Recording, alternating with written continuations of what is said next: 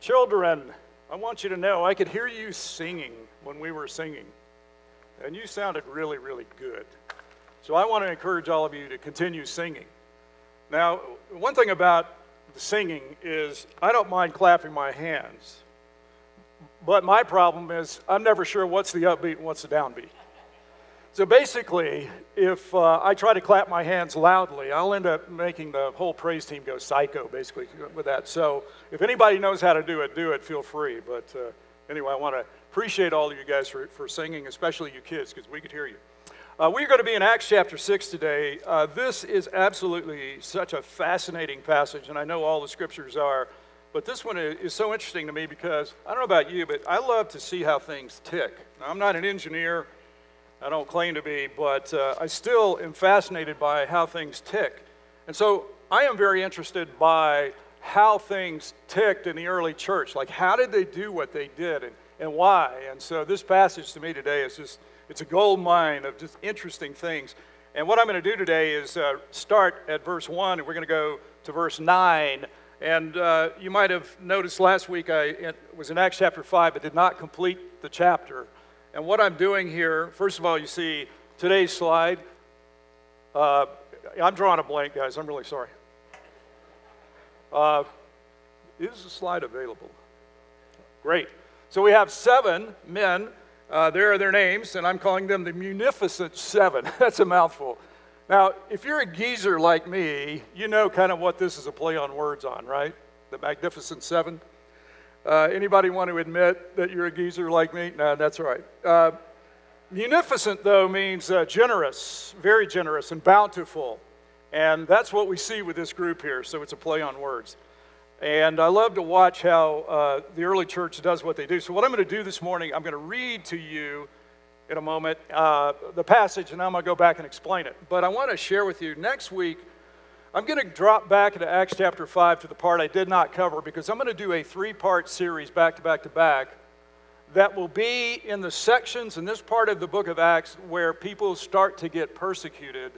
And what I'm going to do is I'll talk about the scriptures, we'll go through them, but then also I'm going to give you some thoughts about persecution from my experience uh, working with the Voice of the Martyrs and, and gone around the world to see what's going on with the persecuted family that we have. So what I'll do is I'll, I'll, sprinkle in some things regarding how persecution happens and, and what we need to know. So next week will be counted worthy out of Acts chapter 5. The week after that, Acts 6 through 7, I'm calling thin red line.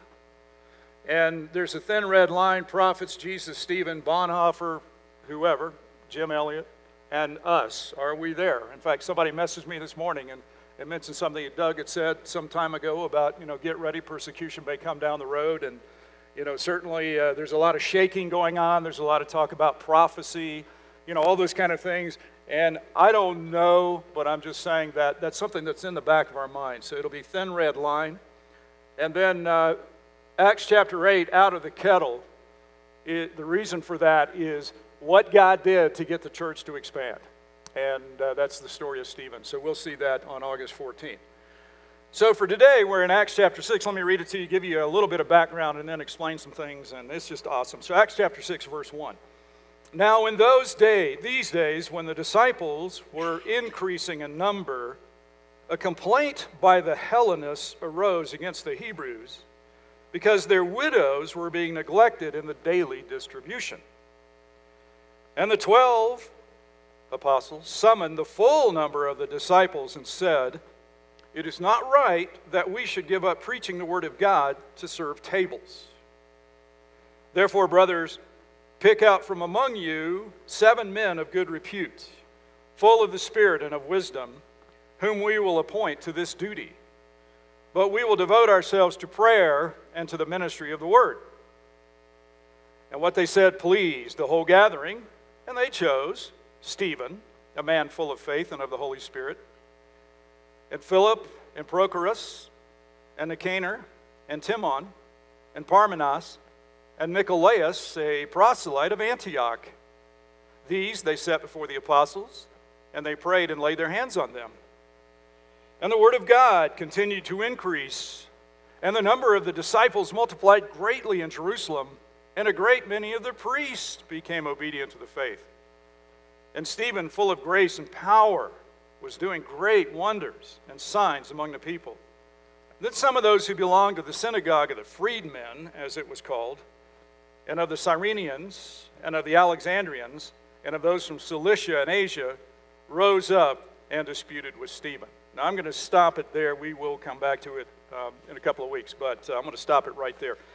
So let's, uh, let's dig into this passage. There's a lot here, and more than meets the eye, and so I'd like to share that with you here. I just think it's fantastic. So in verse 1, the disciples are increasing in number, and we're at the point now, honestly, where I cannot tell you how many disciples were there in the church, but it's thousands. It's thousands. And like I've said, it may have been 20,000 plus, it just continues to grow.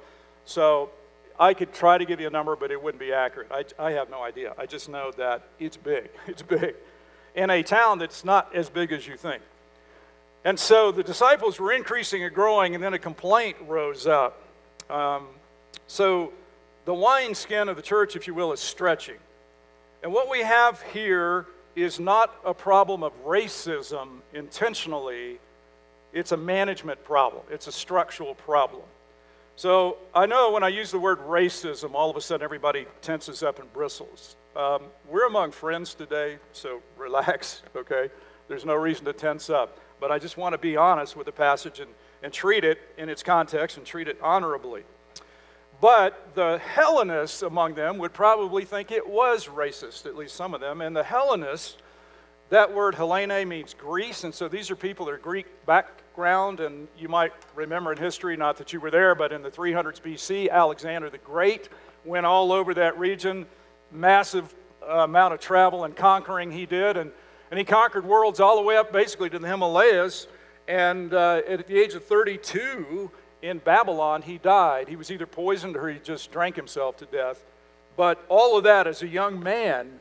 And when he did that, it spread the Greek language all over the place, it spread Greek culture. And so the Greek culture started to influence not only Israel, Palestine, but Egypt, you know, Alexandria, which had a monstrous library. And so it became the thing. And so we have this massive influx of Hellenists in that region and we have people that have come to Christ that are Greek in background, at least with their language, and they've come into Jerusalem. And what's important to know is that these are probably diaspora Jews, which means they were converted to Judaism and they came in from other places to Jerusalem. And some of them came in because they wanted to be around pure Judaism. Now, to illustrate that, it's a different situation, but it reminds me of in the 1500s, uh, late 1400s, I think, uh, Martin Luther, early 1500s, uh, w- was a priest. He was a Catholic priest, a monk, and a scholar. And actually, whatever you know about Martin Luther, let me just say this he was absolutely brilliant, mentally brilliant. He was amazing. And he was a devoted Catholic, and uh, he would flagellate himself, he would whip himself. They would find him unconscious in his cell because he wanted to honor God and he was raised that basically self abnegation was the way to do it. And he, you know, that was his extreme. And he had a chance to go to Rome and he was going to see the, the mothership, the Holy Church in Rome, which at the time was building St. Peter's. And he was so excited to get to Rome. And when he got to Rome, he saw a cesspool of corruption. And it had a huge impact in what later became uh, his 95 theses, which were nailed to the wall, but also mailed out, or nailed to the door, but he mailed them out. That's how they did it back then. And Luther was not trying to destroy the Catholic Church, he was trying to reform it. And then they clamped down on him really hard. You know, they went way hard on him, and what happened was that ended up causing the Reformation. So that's obviously a ticklish uh, area to get into. But what I wanted to say out of all that was Luther was looking for the perfect place, and he went to Rome. And I think these people were looking to get to pure Judaism, and they come in, and then many of them come to Christ, which is just amazing. So that's what's going on. And as the church grows, what you see is it takes on new ethnicities, new races, if you will, new backgrounds. Starting at the day of Pentecost, the church has always been diverse. It's a natural byproduct of God's heart for the nations. God's heart is to bring all the nations to Jesus Christ. And like Paul said, in eternity, we're all going to bow on our knees to Jesus Christ. Whether you're a believer or unbeliever, you will bow at some point in time, right? and uh, you want to be on the right side. But that's why one culture has to go to another to share the gospel, and really that's what missions is. And when you think about it, it means that a Christian must go out of his or her culture and out of his or her comfort zone to go to another culture to share the word. And uh, sometimes that gets pretty uh, hostile, but they're obeying the Lord, right? And they're trying to bring new cultures to Jesus Christ. It's fascinating to see the different cultures in our area. But I want to go back uh, for a second. Here we are in the book of Acts with the body in this case. That is a model, like I've shown before, of Jerusalem at the time of King Herod, time of Jesus, the apostles. And this is a model that actually is a really big model, but it is a model. That's not an authentic photograph from the first century, right? right? You do get that. Okay, so you see this model, and what it shows you is that on the Temple Mount there, above the Kidron Valley, you have this massive temple complex, and the temple is that large box there that's tall, but that whole complex was built around it. And people would gather there, and certain parts of it, women, women could go into only certain parts, same thing with Gentiles, and then, of course, the priest, high priest, into the Holy of Holies. You know, there, there were restricted areas, but the early church was gathering in the colonnade that would be in the lower part of the picture. But around it, you see the town. And so this is the city Jerusalem bringing in cultures from all over, mingling together. And I showed last time, and I think it's important to see that this week, that the economic classes then, a lot different than today, where the vast majority were in the lower class. Only a few were upper class, and very few in the middle class. So it was predominantly poor, and people had to be taken care of, especially widows. Uh, so we have 12 apostles, a body of 20,000 plus. That's what we've got in the church. And we saw in, in, Acts chapter 2, the day of Pentecost, we saw that people had come in from the nations all around and were there on Pentecost, but it just showed the intermingling of cultures.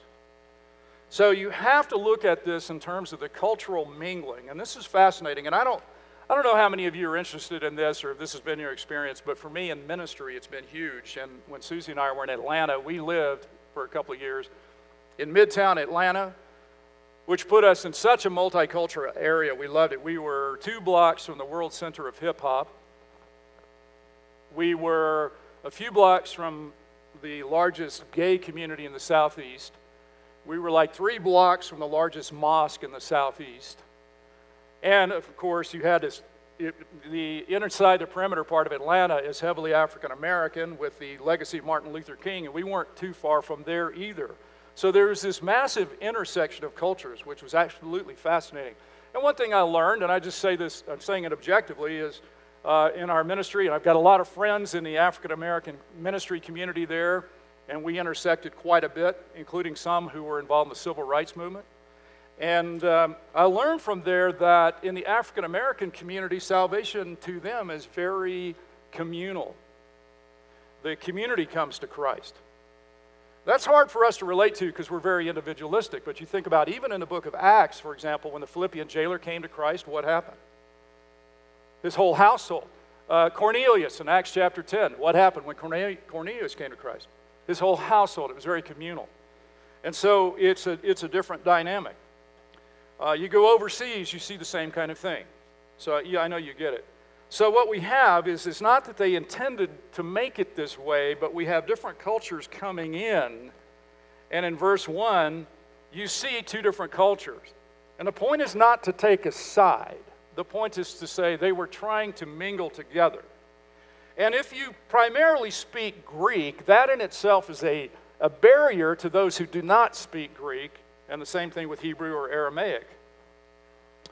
So, what happens is the Hellenists, the Greek speaking believers in the church, start to grumble. That's what the word gongusmos means. That's the word here. They're murmuring. Some people think the unbelievers in the city saw the church and they stirred this up. I don't know if that's true or not. They were trying to drive a wedge in the church. I don't know. That would have greatly slowed the growth. But one way or the other, there's a complaining because the Hellenist widows were being neglected in the daily distribution of food. Probably it was more than just food. It could have been clothing, it could have been other things as well. Because you see how poor people were they had the instinct from God to take care of each other. And that's what's going on. And the Hellenists were seeing that their widows were being neglected, and so therefore there's a bias going on. And I mean, I am not trying to stir anything up today. I just want you to think about this that it's fascinating to look at the intersection and the clashes of culture in Acts chapter 6. So the church is not purely Jewish, really, at this point. And I wonder about it. Are these new additions? Uh, were any of them there the day of Pentecost? Uh, were they in the early church 120, the first group? How did they come to Christ? Who preached to them? And they may have tended to group together because of their common backgrounds. I mean, that's what humans do. I, I, that's just what we do, right? Around the world. We're more comfortable with our own people, right? Yes? And it's like, that's not necessarily wrong, but in the body of Christ, we've got to reach out to others as well. And so it's not like one or the other. It's like we need to come to grips with that. We will never bring anyone to Christ if we're not willing to touch another culture in some way. Right? We don't need missions if we're never going to intersect with another culture. Who was the father of modern missions? Well, Paul, Paul actually is a good biblical answer, but let's just go past the New Testament. You got me. Past the New Testament. Who is considered to be the father of modern missions in the Protestant church? William Carey. And when you read the story of William Carey, which I encourage you to do, it was rugged. He went to India, and uh, there were a lot of good relationships and good things there. His wife did not want to go, there was a separation between them. And yet, he's ca- called the father of modern missions. Um, all of this does tie together with persecution, which we'll see. So Carey had to go to another place, learn another language. Carey was brilliant, by the way. He was like Martin Luther. He would do a chapter of reading and translating a chapter of Greek every morning before breakfast. Anybody in here do that? Feel free to raise your hand. So um, Richard Longenecker said the prejudices before, formed before conversion are more often carried over into Christian life, too often the unworthy more than the worthy. Some of the problems between the Hebraic Jews and the Hellenistic Jews of the church must be related to such earlier differences and prejudices. We carry our prejudice with us. And if the Hellenists spoke mostly in Greek, that may mean that they had separate meetings within the Christian community something that's often not seen. So that kind of helped keep the wall up because they were with people who spoke their language. And that could have stirred up some of the resentment. I think I mentioned this, but if not, uh, a couple months ago I was on a Zoom call with some guys talking about the racial issue, and most of the guys were former Marines, so it's not like whatever you would imagine. Uh, most were African American, but the leader's a friend of mine who's an attorney who is Asian, and he's experienced persecution. He's experienced mistreatment because he's Asian. Those guys were giving their perspective. I mean, one or two of them were drill instructors in the Marine Corps, but they were talking about how they had felt the prejudice and the racism. So it really depends on your perspective, isn't that the thing? It's like I, as a white man, could say, Well, I don't think that's happening. We've gone past that. But maybe a black man would say, Well, no, you say that, but it hasn't happened for me. And I saw the pain when I was in Atlanta. I was in a meeting one morning downtown, and the speaker had been in the civil rights movement years ago, and he said, On that street corner right outside the window, I was beaten by the police. So, again, I'm not trying to stir this up. I am trying to point out that we know this happens. And so, for the body of Christ to thrive and for the body of Christ to grow and come together and be the kingdom body God wants, we have to learn how to mix with different cultures, right? That's the book of Acts. So, anyway, uh, moving on, the widows needed help from the community, and that's a biblical value all the way back to day one, just about, is that you take care of your widows and your orphans. And so it's fascinating what happens. All that was just verse one, but hang in there. We should be out of here by six o'clock tonight, so don't worry. Um, verse two, and the 12, that's the 12 apostles. summoned the full number of the disciples and said, Okay, I'm going to stop there. I don't know how they did this practically, because you're talking about potentially thousands of disciples coming. But this is a team effort that now is taken over by the 12. But watch what happens. The 12 get the group together and they say, It is not right that we should give up preaching the Word of God to serve tables. Now, I don't think they're trying to be condescending toward waiters and waitresses. But what they're saying is that our function is to preach the Word of God and to pray. Now, how did they do that? I've thought a lot about this. Um, I assume the apostles had the full time ability to do this, and what they would do is they would go from group to group and they would do kind of a hybrid because remember, at this time, did they have the New Testament? So everything they taught from a biblical perspective had to be based on the Old Testament. So they were helping people understand what the Old Testament was really saying about Jesus and they were tying it all together. The Holy Spirit had shown them how it fit together, and they were doing that. They were explaining things, but they were also calling people to come to Christ. It's just fascinating to look at the differences. I cannot read, for example, Isaiah 52 and 53 about the suffering servant and not be slapped in the face every time I read it about the fact this is Jesus Christ, right? But if you're an Orthodox Jew, you will look at that passage and you would say it's referring to Israel. And I'm like, how can you say that? And the minds are blinded. So the apostles are urgently trying to call the nation to repentance, and they're trying to explain to them how it works while they still have time.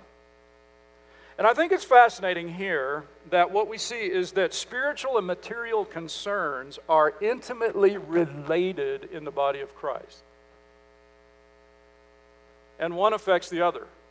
So understand when I talk about the spiritual concern and teaching them the word and all of those things, and then also taking care of their needs, what I'm saying is it's not one or the other. That's a false dichotomy. It's both together. That's God's value. And the apostles were called to teach the Word of God and to pray, and they should not be distracted from that. God would not be pleased if they walked away from their calling, and the gospel would not grow as fast for sure. Other people were called to meet this need. Now, we're going to see in a moment the word for deacon in effect. Um, the elders would be appointed later. That does not happen yet. I, it's not an exact thing to say apostles and elders. They're, they overlap, it's not the same. But what does impress me is I think the apostles are full time with this, and elders of the church are part time. And I'm just blown away with how much they do and have to do. I respect that so much because they're part time. They got jobs and families, and they're doing the best they can to lead the church. I think the apostles were full time. And the apostles would say they're called to preach, and uh, they should do that, and others would have to take care of the practical details of the ministry. That's good stewardship and good leadership. So, Darrell Bock, uh, Professor Dallas, said they should do what God has called them to do, namely teach and witness. They cannot and should not do everything in the church, but they should not neglect preaching. And to give up here, that word means to neglect. So it's fascinating to watch the body come to Christ here. I just think it's just awesome. And I think it's fascinating to say they called in a full number of disciples. I don't know if they had a megaphone or what, but uh, here we go. And so, as they speak to them in verse 3, they say, Therefore, brothers, pick out from among you seven men of good repute. Okay, so I'll ask you who's given the order? The apostles. Who's doing the work? Have you noticed this? They tell the body to choose the seven. It's a joint work between them. The apostles could not do it all, and nor should they. But the apostles trusted the body, got them into the decision making, and said, hey, you do it, you take care of it. Now, some people will look at this passage historically and say this is where deacons begin. That's really not quite accurate. So sometimes they're called proto deacons, which means first. You know, these are the first deacons. But again, that's probably not, not accurate either. The word Deacon comes from the Greek word to serve, diakoneo, and uh, diakonos is a servant, diakonia is serving, basically service. So we're not quite ready to establish the office of deacon or deaconess, but they are to serve. In fact, what's funny here is the word for serving, uh, the deacon word, is used for the apostles because their ministry, their service is to serve the word. And so they are called servants of the word. I think it, it's fascinating. So the body gets to pick. Now, this is a bit of an aside. It's just fascinating to me, consulting with boards. Uh, one of the leading board consultants in the country, known everywhere, uh, says you should justify more than seven on a nonprofit governing board. Uh, I've had other people say five. I mean, I, I think there's got to be some flexibility, you know, five, seven, nine, whatever, whatever fits. But the idea is it doesn't get super big. It doesn't get too big. It's functional. And what we see then is that they tell them for whatever reason, whether it's because seven is a biblical number or what, in some countries, some cultures, it was the perfect number for a council, but they tell them to pick out seven men of good repute. I think that's, that's just fascinating. So let's talk about that for a second. The duty of the apostles, pray and minister to the ministry of the word. The seven, we've seen the names here. All right, what do you notice about each one of these names? Rich, I know your group talked about it. What'd you find? They're Greek. They're Greek. With a problem with the Greek speaking widows, they're going to end up choosing men of Greek background, people who can relate. I just find that absolutely fascinating. Qualifications of the seven. Here it is. And I think this is a simple summary of the qualifications for this group of good repute. Why to be of good repute? Because they're going to connect with the cultures, they're going to connect with the community. The community is watching how the church deals with this. They are full of the Holy Spirit. That's something we see throughout the book of Acts. We're going to see it with Stephen in just a second. They're full of wisdom. And so you look for people with these qualifications something we should always consider when we look for team members here. Note that the apostles were not the only ones with wisdom, and they weren't the only ones with the Holy Spirit. And wisdom is so important. For example, Joshua was given, Deuteronomy 34 says, Joshua the son of Nun was full of the spirit of wisdom, for Moses had laid his hands on him. So the people of Israel obeyed him and did as the Lord had commanded Moses. When Solomon was becoming king and God said, Solomon, I'll give you whatever you want, what did Solomon ask for? Wisdom. God said, You have chosen wisely. So we see it throughout the Bible. And Solomon himself wrote in Proverbs 8, the great uh, passage on wisdom Does not wisdom call? Does not understanding raise her voice? For wisdom is better than jewels, and all that you may desire cannot compare with her. If we had a country full of wisdom, we would not be in the issues we are in now. Imagine if everyone in the United States had godly wisdom, what a difference it would make. Wouldn't it be awesome? So they tell them, find men of wisdom and the Spirit and of good repute. You pick them out, and then we'll commission them. You know, it's like going on a mission trip. We'll bring a team up here and we'll pray for them, we'll commission them, and that's what they're going to do. But verse 4, now I mentioned Rich earlier. This is Rich's favorite verse here. He has told me that like 10 times.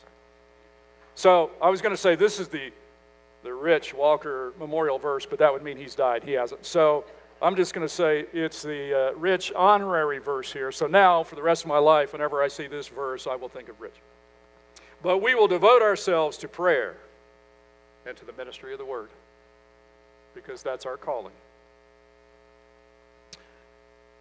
And I love it. What they said pleased the whole church gathering. And they chose Stephen. All right, I've read the names before. A man full of faith in the Holy Spirit. Just notice uh, he's the only one with a character description. But that doesn't mean the rest of them didn't have this, but they mention this about Stephen. And Nicolaus, and a proselyte of Antioch, which might mean that Nicolaus came to Christ um, as a, or came to Judaism as a proselyte and then came to Christ, but we don't know for sure. So, verse 6 they put them before the apostles and they pray and they lay their hands on them. Again, Darrell Bock said, working in the community did not lead to a failure to engage those outside with the gospel, as the seven both served the church and preached to those outside. Think about Stephen went and preached, Philip went and preached, the Ethiopian eunuch story. The scene also makes clear that to solve the community's problems, please hear this, to solve the community's problems, ministry must extend beyond those who are called primarily to preach. John Stott said that. The solution of the community showed that in the midst of growth, new problems sometimes require fresh structures to cope with them. One of the concerns I have about the church in general is that church has become a spectator sport. All right, we got any baseball fans here, football fans? You love to go to the stadium, right? Now, when I was a kid, I had a, I had a desire for my life. My desire would have had me playing shortstop for the Los Angeles Dodgers. I did not quite get there. I love to play baseball, but they never called me up. So now, when I go to Dodger Stadium, and by the way, Susie has instructions if she does cremate me that she's to spread some ashes on the infield at Dodger Stadium and then run like mad away from security. But anyway, I'm a spectator. My presence has no impact on the game. And I'm afraid that what's happened is the church has become spectator sport. And I, personally, I think we can trace it. I'm, this is about churches in general. Relax. I think we can trace it way back to in the early church, they didn't have church buildings. And then they adopted the Roman Basilica building, which was a rectangular building. And eventually the bishop of the church was put in the middle in a chair, which, by the way, the Latin word for chair, cathedra. We get a name from that. And the church sat around and watched the expert. And it became a spectator sport. So, the message to you this morning is don't be a spectator, be an engager in the work of God. And that's what they're doing here. And if everybody was unleashed to minister in their own way with the gifts God has given, we'd see a powerful impact. That's the deal. So, so much of the issues that churches have around our country are related to the fact basically we turned our churches into spectator sports. Anybody agree with me? Amen. So, um, the beautiful thing when they do this, the church does not fragment along ethnic lines. They work together, which may be essential, partly because they are about to enter an era of persecution. Some people will say, if you want to see the most segregated place in the world, on, go Sunday morning to churches, 11 o'clock on Sunday morning. Maybe. That's not always true, and, and I mean, that pretty much applies to society. For those of you that have been in the military, one of the beautiful things the military brings everybody together. Uh, and, that, and you have to work together. But, you know, churches, we're still learning how to do that. So, anyway. So, let me fling this at you and see what you think.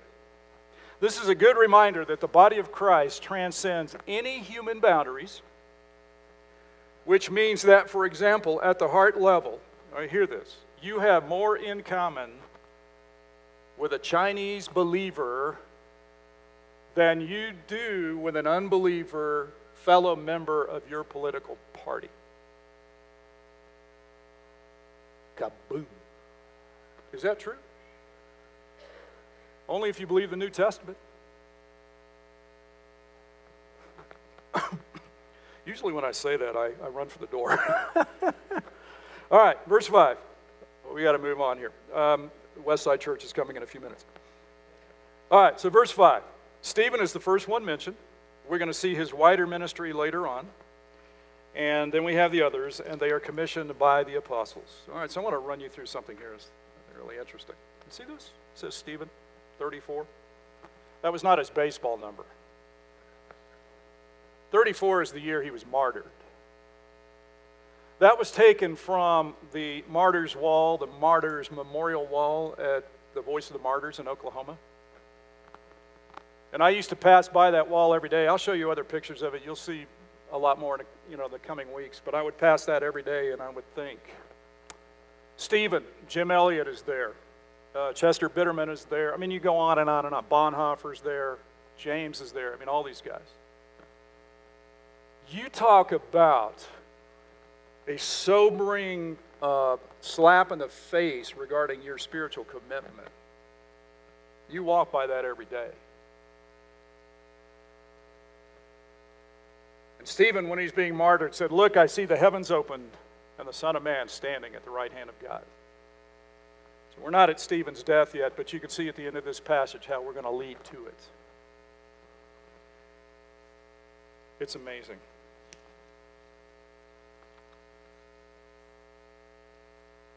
And I think it's awesome because there's a lot of times we'll talk about groups and say it is impossible to reach these people. Well, you would think it'd be impossible to reach the priests in Jerusalem, but take a look at this in verse 7. The word of God continued to increase, and the number of the disciples multiplied greatly in Jerusalem, and a great many of the priests became obedient to the faith. Isn't that awesome?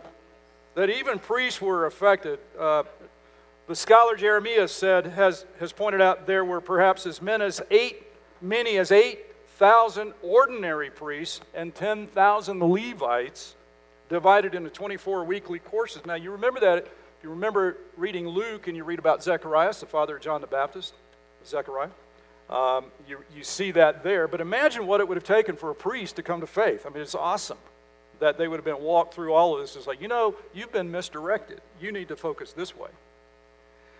But all this happens. There's multiplication. Satan is going to jump in.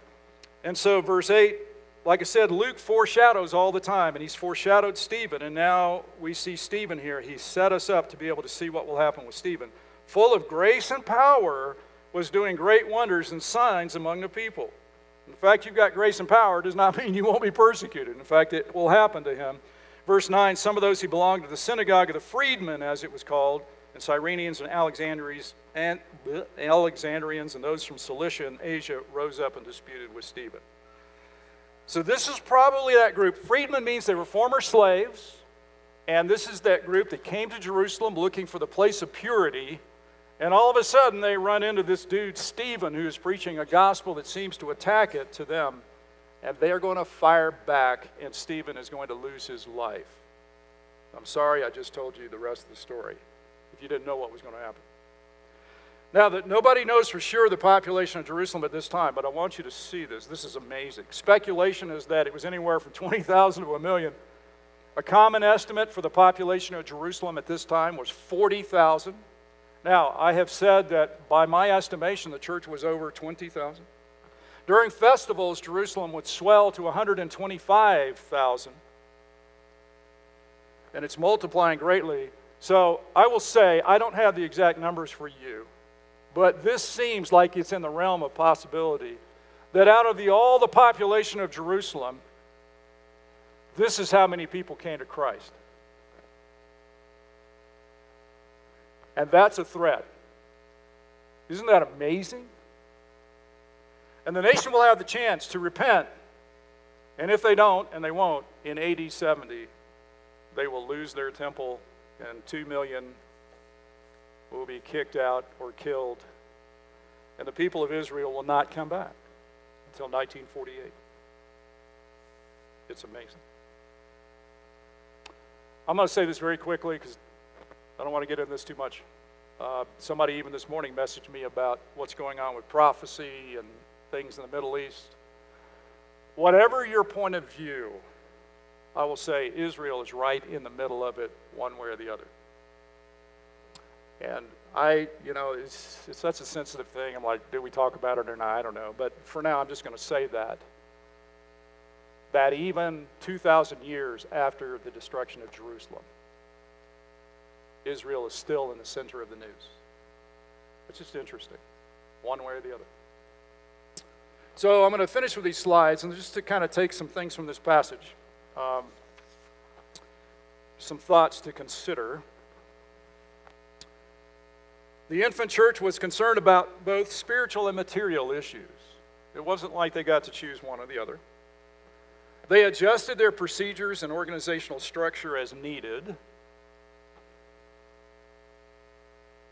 They were wise and responsive to multicultural issues. Their leaders were willing to turn over to others the authority for finding solutions. And all I'm trying to say out of that is like, get in the game. Don't be a spectator. Get involved. And if you see a problem, be a part of the solution. That's the biblical way to do it. Because leaders can't do everything. And if they did, the body of Christ would be wobbling totally out of control. It just wouldn't be right. So God's called you to do something. God has given you spiritual gifts. God has prompted you with impulses of ministry. Follow up on those. Because if you don't, then we're all incomplete. Because we're a body together, right? And that's all I want to say about that. It's a team sport, it's not a spectator sport. Amen? All right, let's pray. Father, thank you so much for your word. We are grateful for it and uh, grateful for our body here, for our elders, for the people of, of FRAC, the whole body. Um, I am very grateful for our heart for missions, uh, that we are willing to put our resources behind people going to other cultures to have an impact. That's a marvelous thing. It's one of the strengths of our church for sure, and maybe we don't think about that enough.